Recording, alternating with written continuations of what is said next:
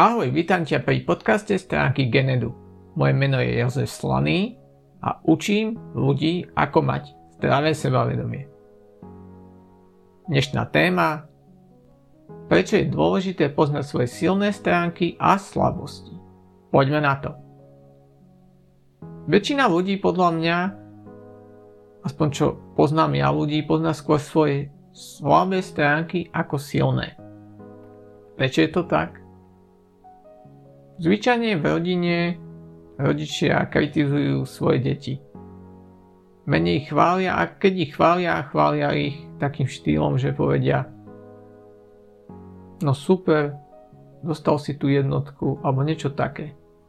Jednoducho, viac sa kladie dôraz na to negatívne ako na to pozitívne, na tie slabosti sa viac kladie dôraz. Môžeš si to teraz sám overiť. Spravíme si také krátke cvičenie. Skús sa zamyslieť a vymenuj svoje silné stránky čo najviac. Máš na to čas a teraz skús vymenovať čo najviac svojich slabých stránok. Dobre, máš to hotové?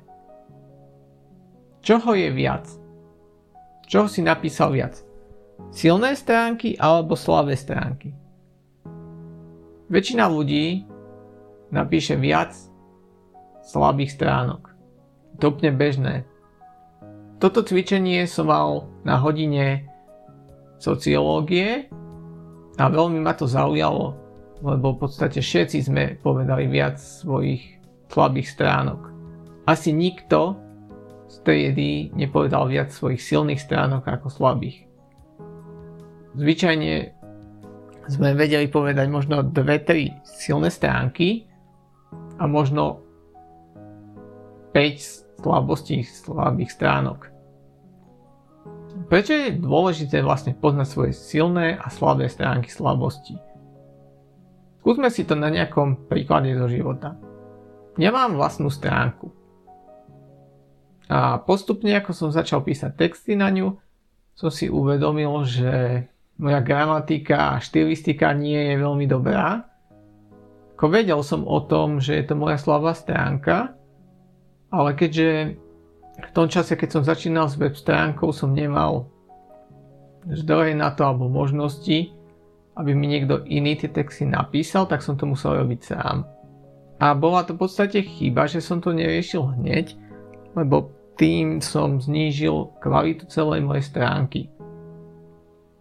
Boli tam chyby, preklepy a zbytočne to odrádzalo ľudí.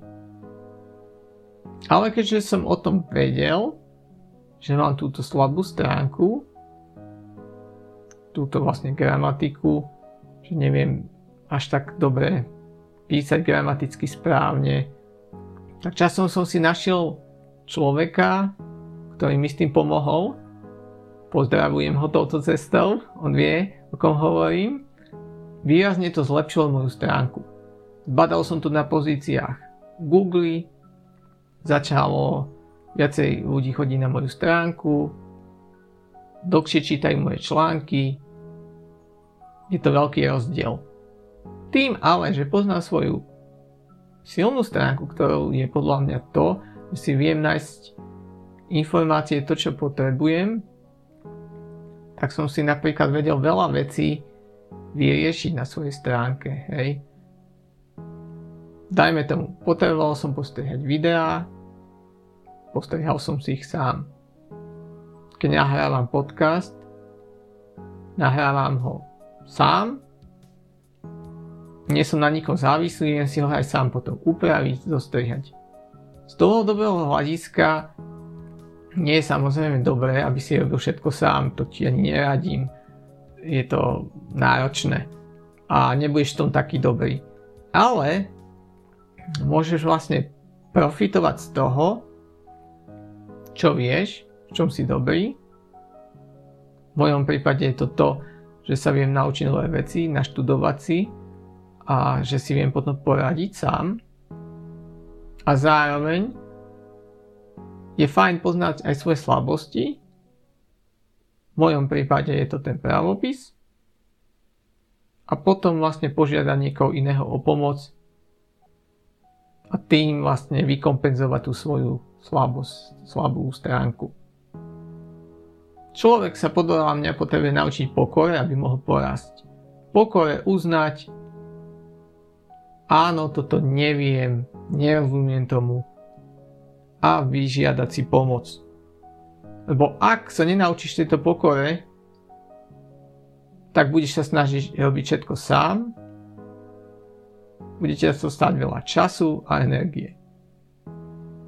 Ak je človek sebavedomý, zvyčajne pozná svoje silné a slabé stránky, tomu pomôže rásť.